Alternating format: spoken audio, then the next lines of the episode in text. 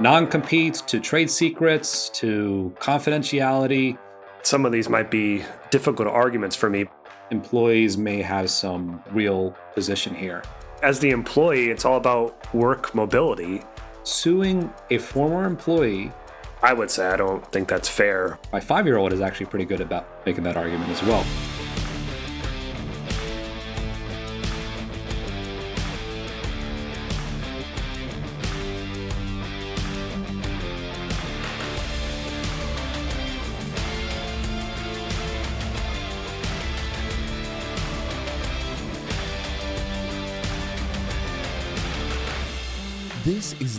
Sound Smart Business, where your hosts, Nasser Pasha and Matt Staub, cover business in the news and add their awesome legal twist. Legally Sound Smart Business is a podcast brought to you by Pasha Law PC, a law firm representing your business in California, Illinois, New York, and Texas. Here are your hosts, Nasser Pasha and Matt Staub. All right, welcome, welcome, welcome. This is our 318th episode of Legally Sound Smart Business. It's a big milestone. 318, of course, is very well known to uh, be a, a, a pretty significant threshold. Once you pass that mark, you've you've made it. So um, we're, we're very happy about that. I think that's because my my hometown area code is 317. So we've hit that and then now we're above Right. that and we're we're past all the previous parts of my life. That's that's precisely correct. And of course, 318th episode. Uh, traditionally, we cover restrictive covenants. Um, that's the uh, something that's been established for for for many years. And so, 318, of course, um, you know, it's a uh, restri- I should say restrictive covenants in general is something that uh, everyone's interested in.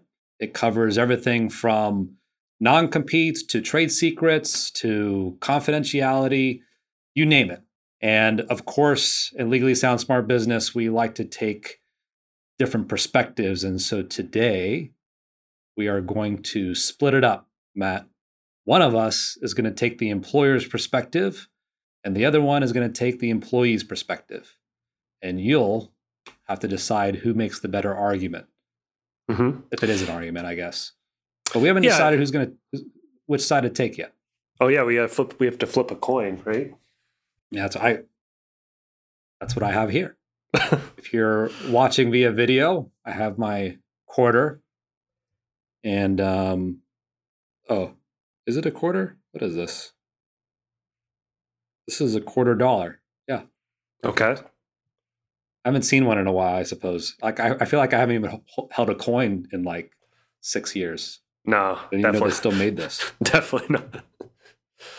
Definitely not true.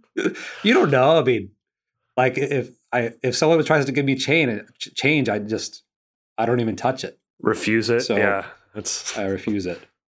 Um, okay, so let me do some couple of practice rounds here.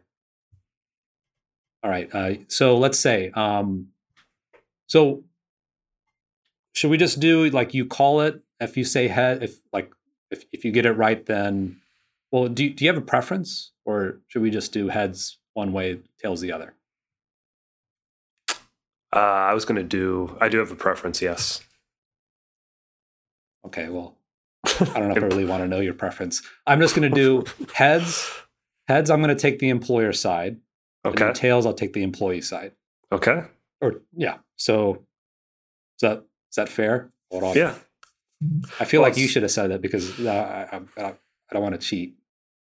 Oh, I mean it's 50-50, so it's a co- it's, it's a Hold on, that it's a doesn't coin. count. Hold on. Okay. Ready? Heads it is. So All right. we have. So what does that mean? I forgot already. Um, I'm the employer, right? Heads. yes.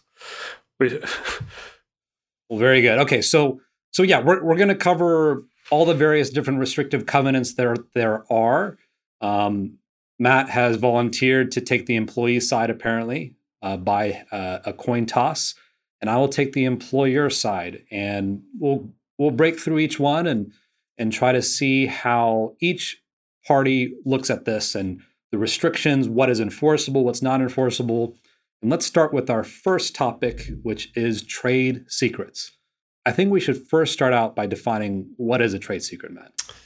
Yeah, well, and, and before I do that, I, I think the interesting thing about this is going to be I think there's on the employer and employee sides, there's going to be very big shifts between the two. I, I think I'm going to win some, you're going to win some, but it's uh, it's really going to be that's, dependent on the restrictive covenants. okay, very doubtful. It's going to be a clean sweep. Clean yeah. sweep, yeah, for sure. Um, so yeah, so let's we'll, we'll start off with trade secrets. So essentially, and the the we get asked this question all the time. The way I like to describe it is by using it as an example. And the example that I use most of the time is the recipe for Coca-Cola.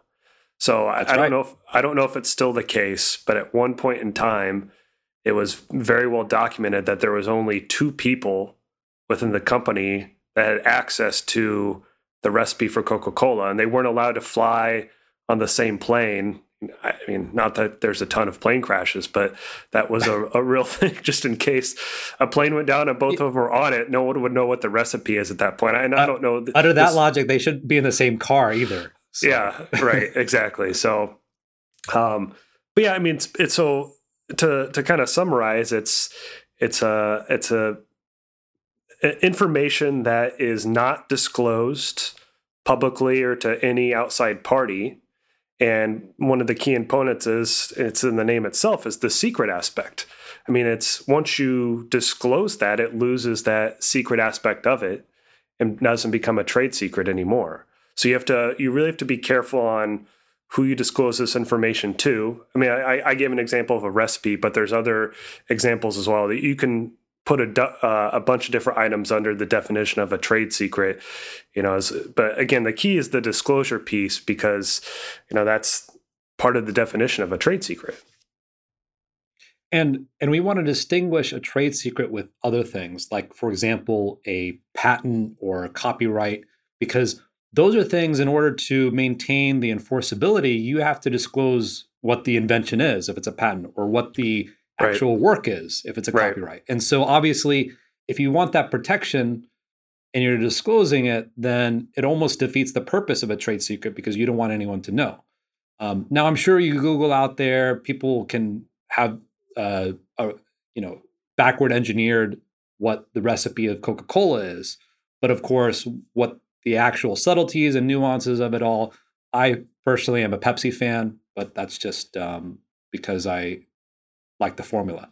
So um, I, I actually did have a book I, I, was given as a as a kid who, and then it had a bunch of quote unquote uh, secret recipes of Coca Cola was in there, and then a bunch of restaurants. But I mean, I don't know how. I mean, that was however many years ago. Today's day and age, you can probably figure it out pretty quick if you really wanted to. Uh, but but you made right. a good point. It's it's not like a trademark or a patent or a copyright, which you publicly filed as public record.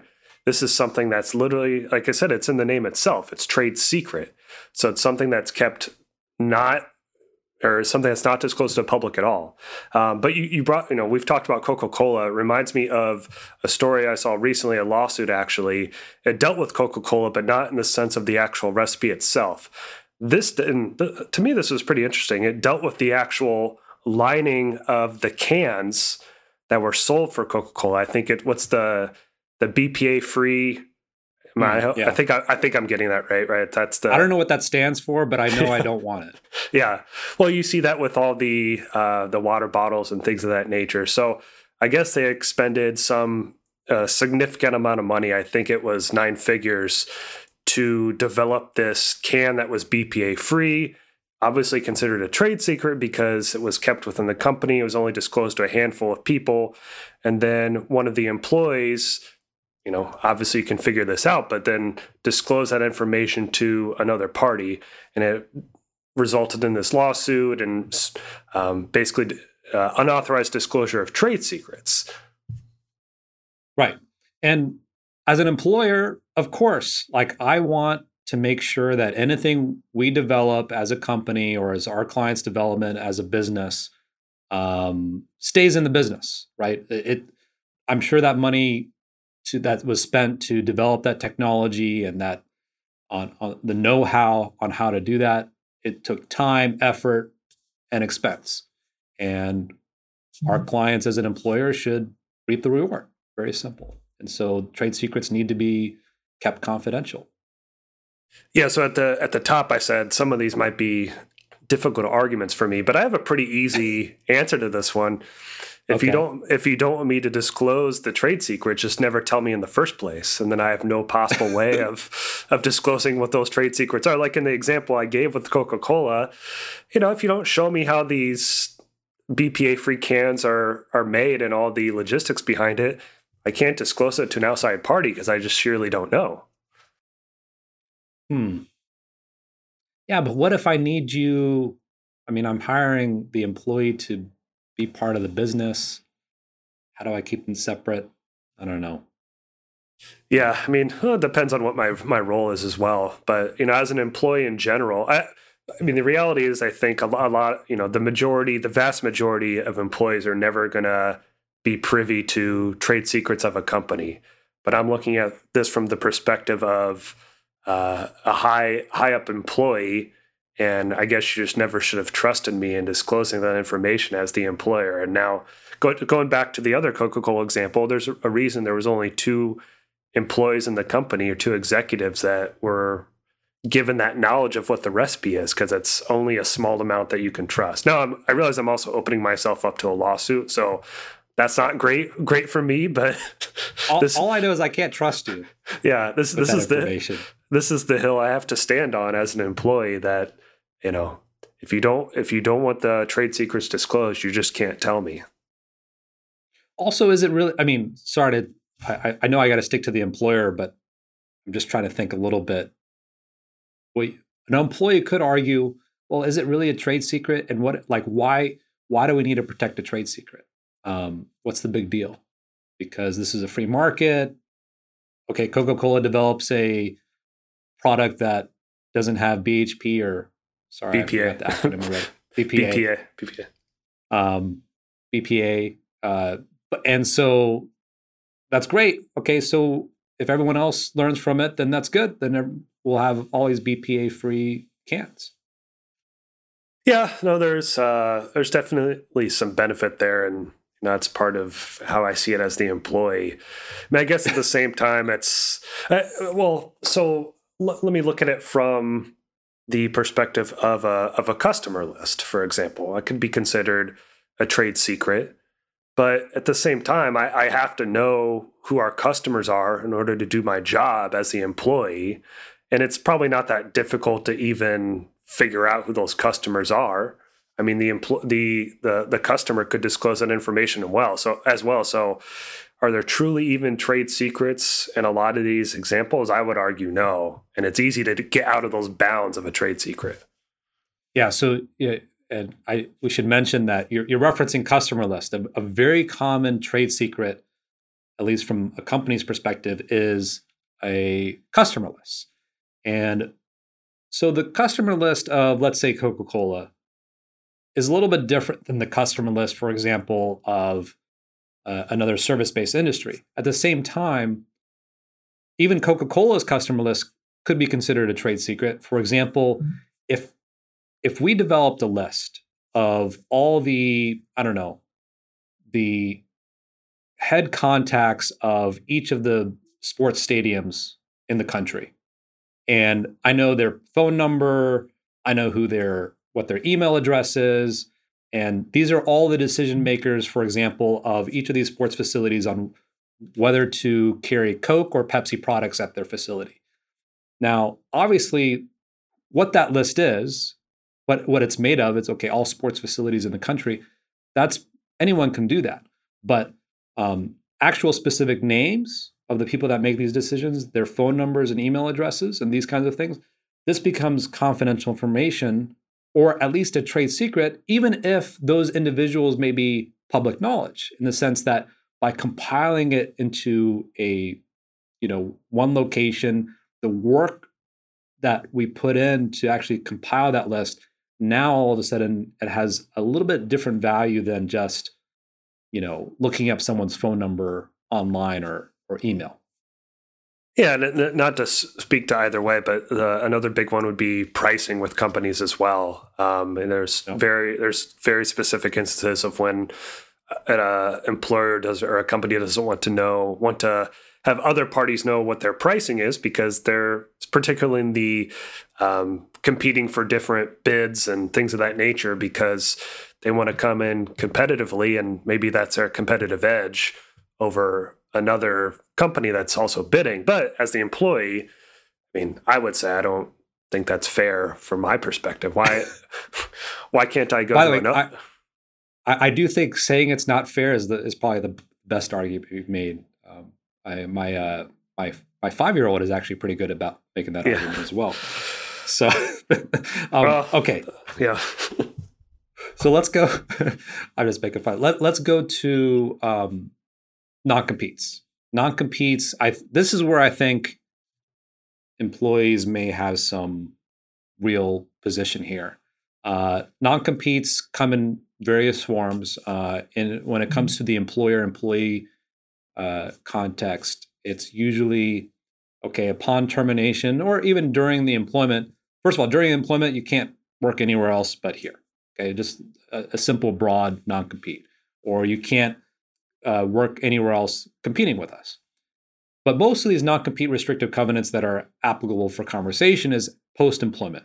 Within two years after termination, you are not to work anywhere, whether as an independent contractor or owning uh, an establishment that competes with our business within a 100 mile radius or within the entire United States. Uh, and it could be two years, it could be five years, it could be forever, right? Um, these are the these are the options. Employers need to be able to restrict their employees from competing against them as soon as they're terminated. So this is, I mean, I cleared my most difficult hurdle with the trade secrets. Uh, now the, these are all going to be easy ones for me. This is probably the easiest one. The non-compete as the employee, it's all about work mobility, meaning. So I, I, I can agree that w- during my employment, I shouldn't be competing with the company I'm working for. I think that's a fair ask. You um, better not be.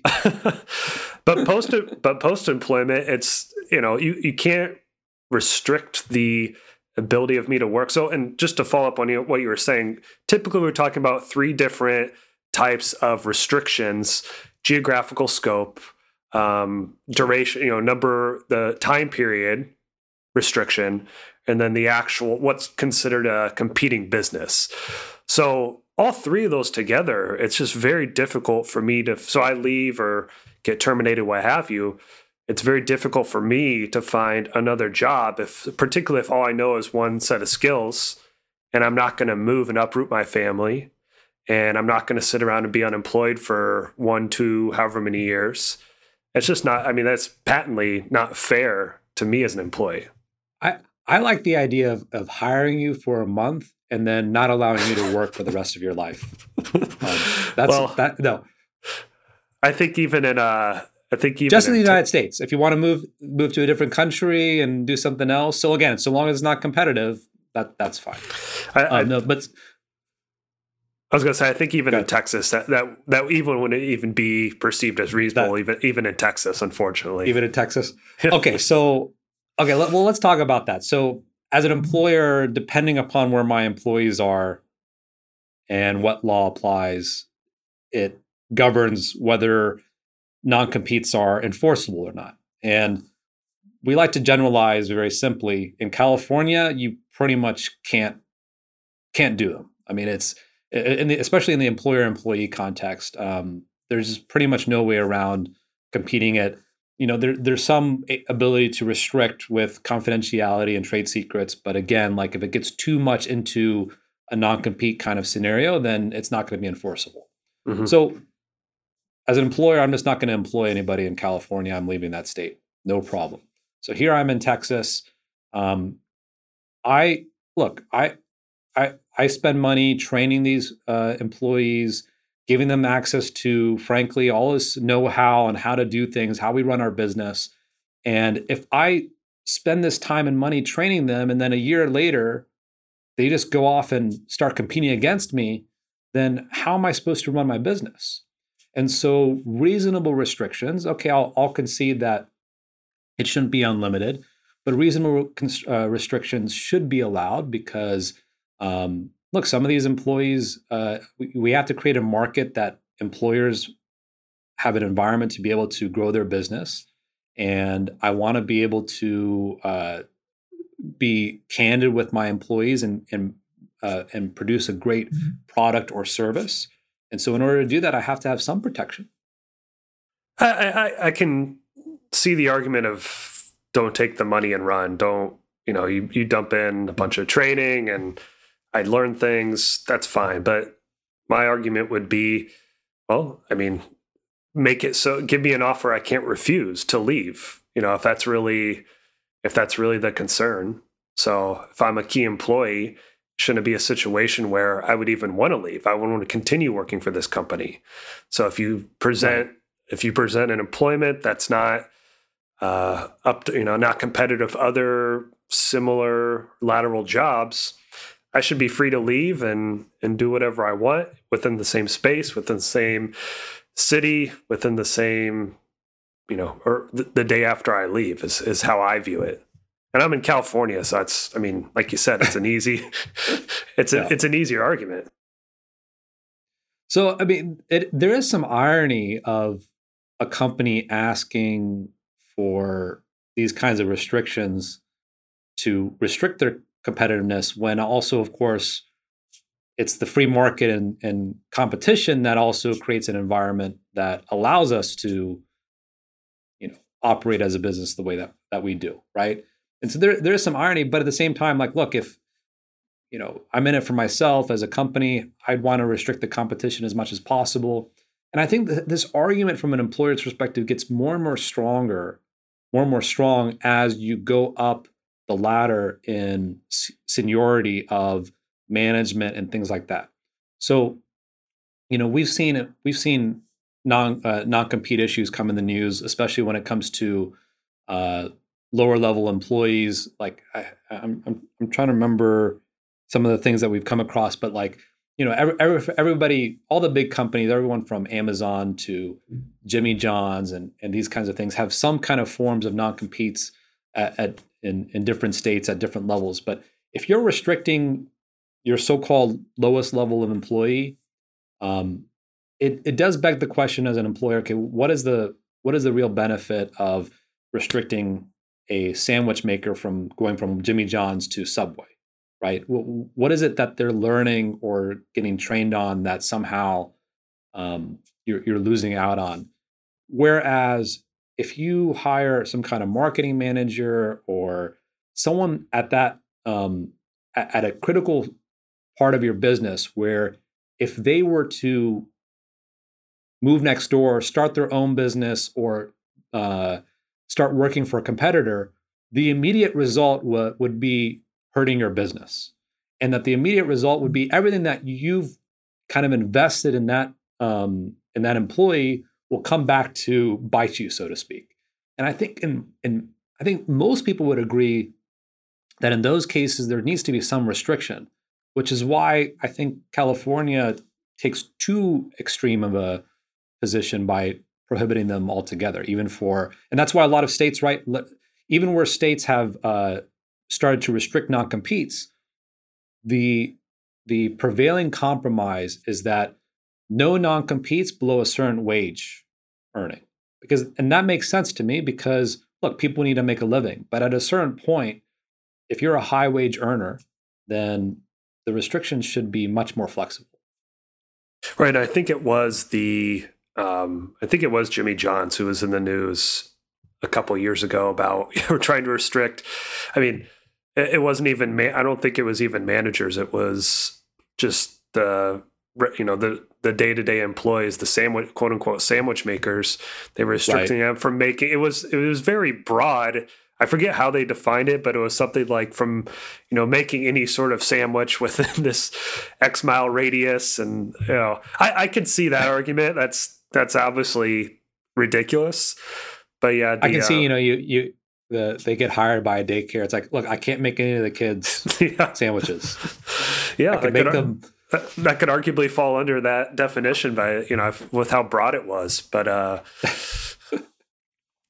so um, I think I think as the employer, what you could I, I, still disagree with you, but what you could lean on is going back to our first subject, trade secrets. I think you mentioned that confidentiality, um, you know, anything things of that nature is what you're what you would lean on in these situations. But other, I mean, otherwise, there shouldn't be a real argument on why I can't leave a job and go work for another company that like I I, I can leave your work at Pepsi since you're the big Pepsi fan and go work for Coca Cola. You know that, that should be right. allowed. Yeah. Okay, so so that's non competes. Let's move to non solicitation. Very similar to non competes in that it is a post employment, you know, restriction that is pretty common, right? Um, but similarly, also has some of the same kind of restrictions that you would have in as non-competes. Like so, again, for example, California is is very limited on how you can um, implement non-solicitations. And um, so, well, why don't you give an example, Matt, of what? Yeah, so there's. Is? Yeah, so well, there's a few different examples. You, you also, you know, we're, we're talking about the employment context, but you also see, you'll typically see mutual non-solicitations you know, and B two B, business to business transactions. Any kind well. of uh, right. Mm-hmm. Mm-hmm. Any any time a company, a business has access to the other company's employees. But I mean, from the employment perspective, the concern is, you know, I'm the employee. I leave. I start my own company or maybe work for another company. I come back and then solicit the clients of my my previous company or vendors or do we do or other employees? I don't know if I forget if that was handled. Uh, we're going to talk about that later on. But let, let's talk about the client. So I can't leave company A, or this is what I'm being told I can't do. I can't leave company A, go work for company B, and then go back to the clients of company A and try to get those clients to come over with me to company B. That's that's the main uh, the main example I think of primary concern. But like I said, suppliers, vendors, other other parties are can also fall under that non-solicitation. Yeah, and again, this uh, you see how each of these restricted covenants um, kind of tie into each other, right? Because we talked about trade secrets with customer lists. We talked about non-competes with, you know, an example I gave as mar- a marketing director, right? And here we're at non-solicitations. You know, okay, if if I don't if I don't get my customer list, if I don't get my non-compete, at the least, from a non-solicitation perspective, if you leave the company, you can't just go through your Rolodex and start calling all my clients and asking them to to jump ship, right? Um, you'll destroy my business. And by hiring you, I'm I'm the, the whole concept is that I'm giving you access to all these contacts and on on our company and our and our dime and for you to develop those relationships only to turn around and steal it from us, that's now that's not fair.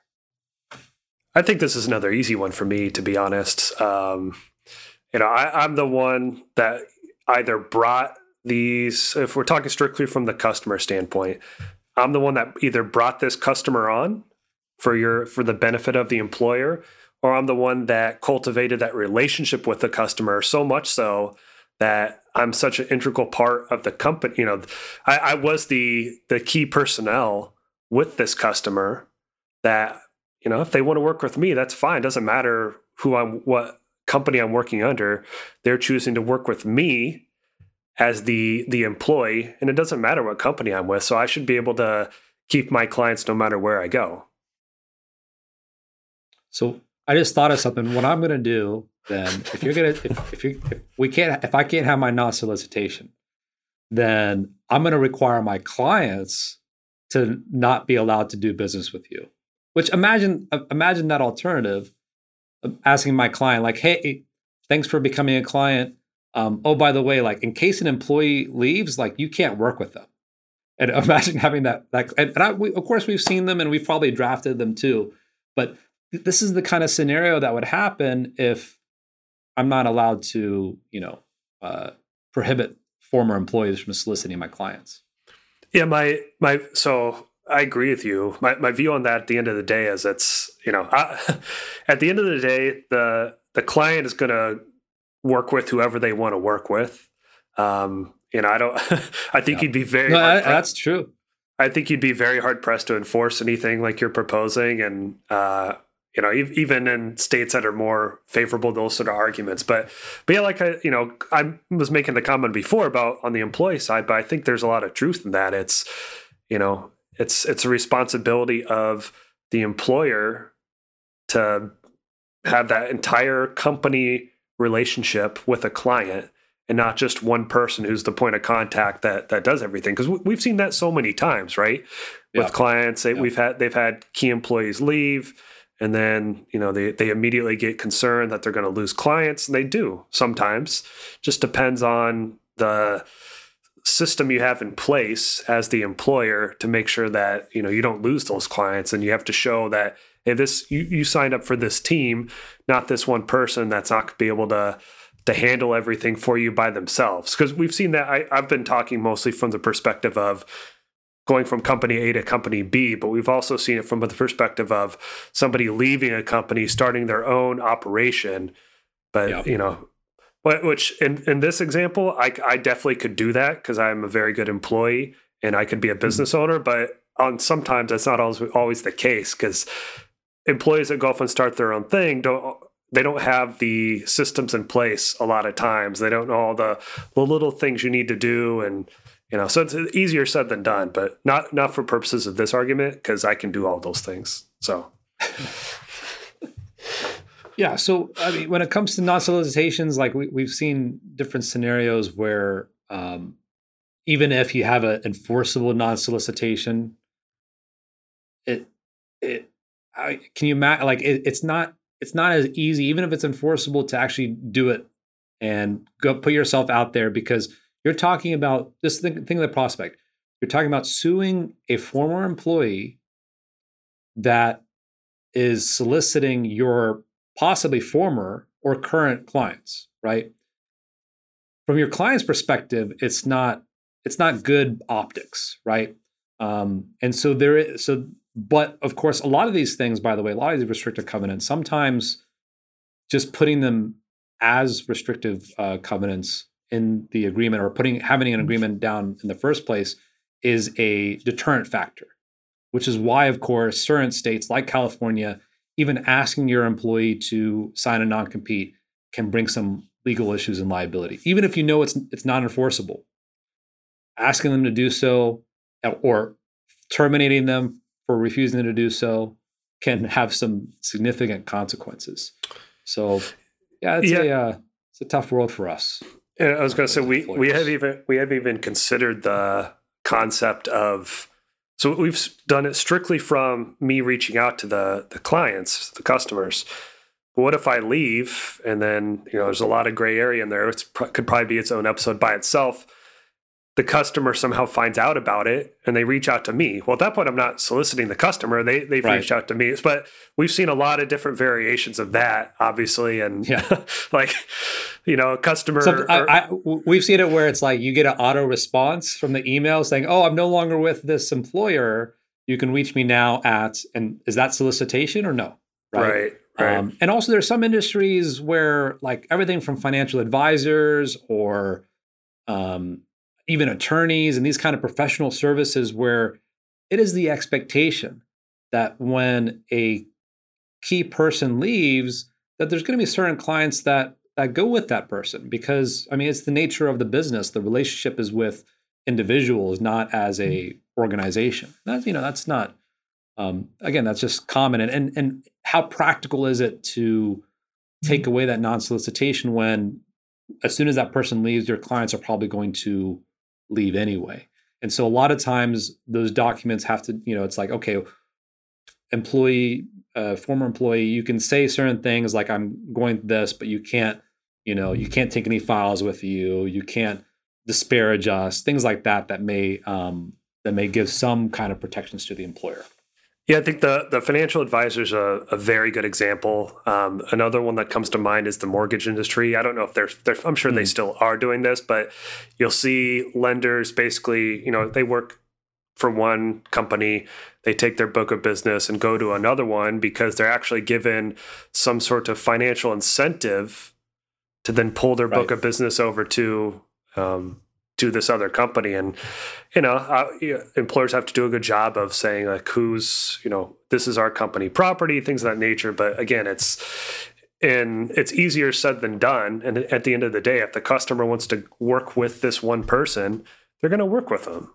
And if you know. Right but again, it depends on the services and industry and all that. But yeah, for I think your financial advisor example was good. It's like well, I'm not going to switch financial advisors if you're doing a good job, like, and just go to somebody I don't know. So that's right. Yeah, expectations. But in this case, um, you know, that's part of my argument. Is it's I'm doing the good. I so, did all the good work, so I should be allowed to do it.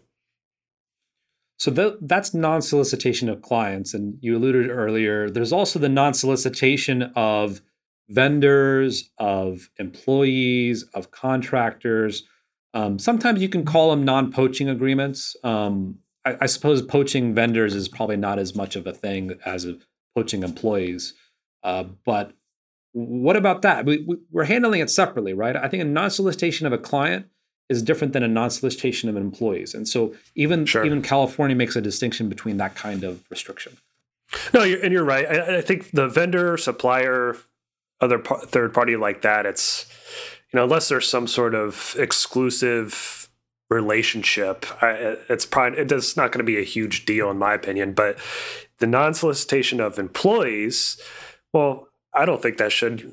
I'm not going to be bound by that. I shouldn't have to because I'll, you know, I can just go to LinkedIn and figure out where somebody works. Like just because I was working with them before and knew that they worked there, and then you know any recruiter can I can find a recruit outside recruiter and have them reach out to whoever these employees are for the previous company. So I don't think that's very fair either. I mean, it goes back to the kind of the, the non-compete aspect. It's worker mobility. Workers should be, you know, employees should be able to have freedom with where they want to work. If they want to leave and go somebody somewhere else, they should be allowed to do that. If I help them out, so be it. So, okay, fine, I hear you. but I feel like I'm actually actually arguing, but not really. Okay, so uh,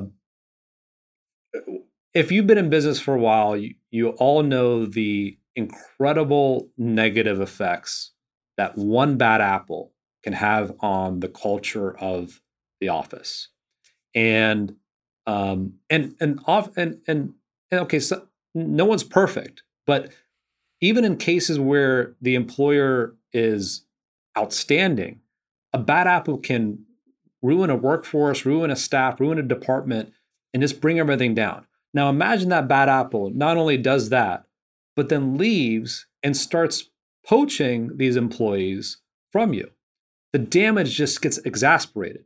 And only and they were only able to do that because of this negative energy that they brought to the department they brought everything down, they leave, they start poaching. It's not like they earn so called earn the right to be able to extract employees that they're coming from a third party recruiter and stuff like that. They've they've developed these relationships. They've used that time um, at at the company to basically um, you know damage our, our our name in front of the employees, and so therefore we need to have some kind of restriction that's enforceable to prohibit that from going on and that's yeah. also a matter of, of fairness you know yeah i think the example the example i could agree to um, and we had to talk about it i guess i just this wasn't even planned is michael scott paper company i mean he's right. he's the manager dunder mifflin he puts in his notice and then he openly starts soliciting every almost every employee there trying to get him to work for his new business obviously while he's still employed yeah actually that that was well so that's the example that's what made me think of it i can get behind the example of the employees that I mean, it's we've had examples even worse than that. We've had people that have even put in their notice, but they know they're going to leave the company, and they start recruiting other employees within the company and say, "Hey, I'm going to go. I'm either going to start my own business or go here." I, I would like to take you with you. I, you know, take you with me. I, you know, is that something you'd be interested in? And they're kind of, I, I, it's hard for me to, I draw the line there. I can't make that argument from the employee's perspective. But if I leave and I want to reach out to somebody that I'd known for X amount of years because I know they're a good employee, I should still be allowed to do that. And again, going back to what I said earlier, if you can't offer as an employer, if you can't offer uh, competitive pay, benefits, culture, you know, location, what have you, then it's just fair competition. I'm just going to fire everybody. Let's make it easy. well, all right. Let's ho- hopefully, if you're not about the, for the clients. so let's talk about the last one. Now, this one, I mean, I, I this has to be a uh, a slam dunk for for the employer, and that's confidentiality. Okay. Um, I, am going to talk about this in the perspective of the attorney-client privilege because it's a it's a perspective that we're very familiar with, um, and so hopefully I can uh, have you empathize with that from from your perspective. So, an attorney has a legal bound, or uh, I should say, an attorney has is legally bound to protect the confidential information or any communications, frankly, that a client gives to his attorney, his or her attorney. And the reason why that is a very uh, closely held restriction covenant for the between the attorney client is that you want to make sure that the client is completely comfortable in being candid in all the information that they may have so that the attorney could represent the client properly right? That's the whole concept. And and it works out very well because that way if a client comes and i you know comes and tells you i have a dead body in my trunk even to that extent that kind of communication is protected right? And but that allows the attorney to say okay well you've committed a crime assuming that you caused that dead body let's figure out what to do next right? And and and of course you know as attorneys we have these conversations with clients. We want them to be candid with us. So now what's my point of all this? There's a similar kind of it's not the same between an attorney client but there's a similar concept of between employer employee. If i'm going to run a business um, in order to be successful there needs to be some level of trust between that employer and employee and in order to build that trust there needs to be a restriction of exposing confidential information um, to a, at least in a reasonable extent and by hiring that person, exposing them to this, to this information, I don't want to again be be bit as soon as I terminate that employee. That employee goes off and and discloses all my so-called skeletons in the closet. Because remember, ev- everyone has weaknesses. Everyone has things that they don't want other people to know. Their competitors, the public, the customers, and and it, that is there's nothing wrong about that, right? I mean, there's like when I, I can draw a line when it comes to confidentiality if the employer is doing something illegal and the employee is so-called whistleblowing, right? That's a different issue compared to like, hey, um, uh, I, I don't know, what's an example of a confidential information that I don't want anyone to know? Can't think of. Uh, I'm an open well, book. well, this this plays into my argument. It sounds like you don't even have any confidential information. What, what's even what's even considered confidential if you don't even know anything that is? Oh, I, I would argue. I, w- I would argue as the employee that you know there's nothing that's even confidential because it's all stuff that any other company can find out if they really wanted to. Well, damn it, Matt. well, so let me let me say the one the one thing I I can get behind as the employee, um, or sorry, hold on. No, I can't. Now I've lost my train of thought. Oh, okay. Sorry, I flipped it. So the I think from to me, there's varying levels of confidentiality, and particularly in California um, this was under the uh, Silence No More Act, but initially there was certain issues of sexual harassment that were able to be considered "quote unquote" confidential um, in, in when an employee leaves. But they've since expanded that to include any forms of harassment or discrimination based on a protected class. Now, I think I and think this is for California, right? for California, correct. Um, I think you, as the employer, you can even agree that that is fair and reasonable. That any that's not going to be considered confidential. That there was some sort of workplace uh, harassment or discrimination on any sort of protected class level. I think we can at least agree on that, right? Well, okay. So here's the employer argument. I mean, look, just because there's allegations, and even if the employer decides to settle, and even if, okay, the employer, maybe someone in the company in, acted inappropriately, okay, the damaging effects that that could have if that went public is far greater. By the way, this is the argument. I'm give me some leeway here. Uh, this Slam is the dunk. argument that an employer would. This is this is That- your slam dunk case. Yeah, yeah, uh, yeah. That's true. Uh, so, so the damage from just the kind of thought that oh, this this company had a sexual harassment issue, right? It, it's it's it's a scarlet letter in itself, right? Um, that you know people make some assumptions of what happened, which may or may not be true, and and also, frankly, it's like the, there are many instances. It doesn't mean that there's a, a, a majority or minority, but there are many where employees make allegations that are not true. And of course, as business corporate attorneys, we encounter this all the time. And of course, there's always two sides of a story, but I'll tell you that um, regardless, it, it, it, it, the employees in many states have a lot of power to really mess with small businesses, right? And on one hand, there's there's there's valid protections for employees, but a bad actor employer should be punished. But similarly, a bad actor employee often can take advantage of the system itself and cause the employer legal fees, et cetera. And so my point is, is that by keeping that confidential um, under the under this new law, that in itself can can have some uh, further harm to bad actors that are employees or former employees. Hmm. So it sounds like you're trying to suppress uh, allegations made.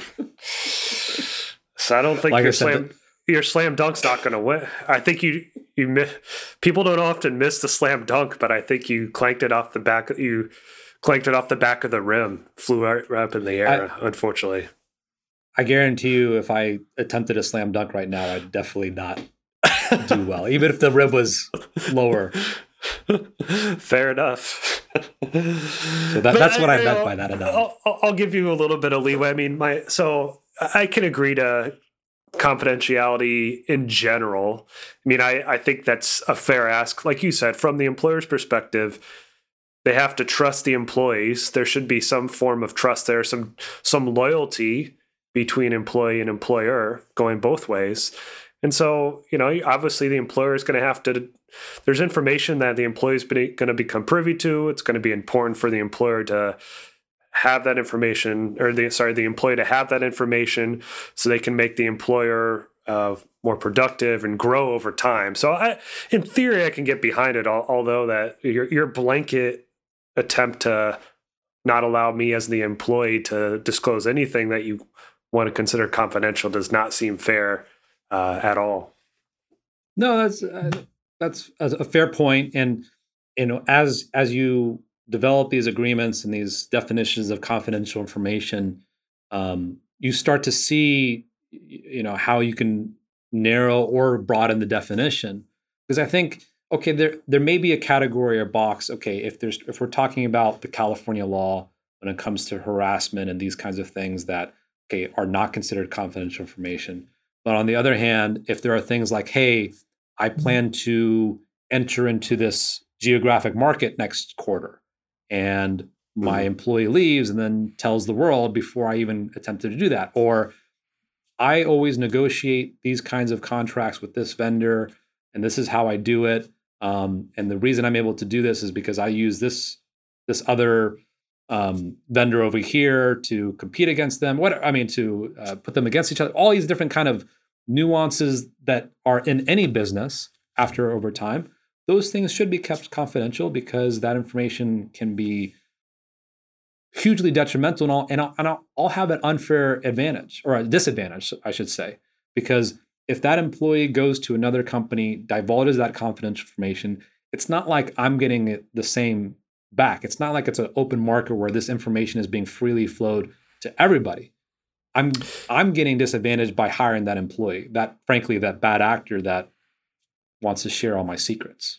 Eh, no, and, and those were those were good examples. And I the one scenario we haven't discussed, which I think is a good argument for the employer, would be the situation of the employee gains confidential information of a client or a customer of the employer. Because a lot of times there's going to be confidentiality terms within whatever contract the employer has with this client. And oftentimes, as well, at least we usually recommend it, or I always do at least, the employer is going to be liable for breach of those non-disclosure terms of confidential confidential information as a result of its employees. So I think that's the I think that's definitely fair from the employer's perspective of hey look i'm putting myself we're, we're putting ourselves on the line for you. We're, we're liable for breach of non-disclosure terms by you as an employee. You can't be going out there and disclosing that information of these third parties i.e our clients. You know I, I think that's fair. The rest i think i easily won. I actually threw it off the backboard to myself and did a 360 slam dunk. So I'm I'm trying to figure out a sport analogy. I don't know if there one exists.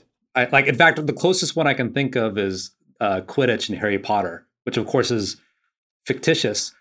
Which is I I have a secret argument that I've been saving up that will trump everything. And so, like, isn't there in Quidditch like you get the ball in the hole and then basically it's 100 points which basically i i never saw the movies i've i've never seen any I, of the i i am going to get some hate mail from harry potter fans i'm sure. So uh, okay here, here's what i've been saving. Um this applies to all restrictive covenants that we've we've discussed. In this country we have what are called what is called the freedom of contract right? It is a inherent right given under our constitution that if two parties agree to terms, then that is an enforceable agreement and it is not the so-called business of anyone else to tell us otherwise. And in this case, if I hire an employee under certain terms that they can't divulge trade secrets, that they can't divulge confidential information, that they can't compete against me, that they can't solicit my clients, my customers, my vendors, my employees, and they agree to work with us under those conditions, it should be enforceable. If they don't want to agree, then they don't have to work with that's fine. Well, I mean, yeah, I think that I, I think we've each presented uh, good to decent arguments, depending on who you're viewing. So, yeah, we definitely want to know. We definitely want to know what the, the listeners think as well. We had a fun time. Uh, you know, the last time we did this at California v Texas, obviously this time too, where, you know, we're, we're pushing our bounds on what we, uh, may believe or advise our clients at, at certain times, but hopefully it was a, a fun experience for the listener. Yeah. Uh, it reminds me of, um, it, it reminds me of the, what's going on right now with the great resignation, kind of this anti-work movement a little bit the you know to kind of take off my employer hat there's definite conversations that have been going on in the last two years um, when it comes to these kinds of things have definitely started to move legislation in certain ways you know and i mm-hmm. we talked about the non-compete law just in the last i don't know three to five years multiple states have restricted non-competes to low wage workers and to be frank, that kind of restriction, it makes sense. It's a good compromise. And I think there's other things like that with the California law when it comes to harassment, when it comes to uh, uh, prohibiting companies from hiding these kinds of things that are going on in their in, their company, especially if it's pervasive. it makes sense to not allow them to hide those things. Now, did California go a little too far? Probably. There might be a balance in between, and we'll see how other states kind of deal with those issues. Um, yeah. But that's one really cool thing about um, frankly our country and and that each state is different it it it matches to at least it's supposed to you know to each population the different kinds of cultures there. Like uh, we, we talk about california versus texas all the time and and texas obviously here is it's much different um, than it is in california as it as it applies to these things. And and other states have some have their own color of how they how they deal with it. Right. No that's and that's that's all very true. It's uh for the challenge for us is figuring out what states everybody's in and guiding them on the laws accordingly because like you said it's two things once all, the rules are different in every state or they can be and then two it's ever evolving slowly shifting towards uh, well some states slowly some states more or quicker yeah. or shifting towards the employee yeah. side of you know employee because like you said the great res- i think the great resignation reference was was apt because it's you know there's been clearly been a shift in the last year or so of kind of employer versus employee control. I mean, at the end of the day, employers ultimately are the ones running things, but employees are getting are gaining more uh, more say, more control, more freedom, obviously too. So it's definitely something that you just have to if if you're an employer, something you just have to keep in mind all the time. It's not going to change. Well, on that note, thank you for joining us, everybody. Um, that'll finish up our episode. Make sure you follow us on social media. We cover not only big topics like these, but we also give uh, different legal updates throughout the week. And so definitely follow us on Instagram, LinkedIn, Facebook, and um, listen to us on Spotify. Very good. Uh, yeah. And as always, keep it sound, keep it smart.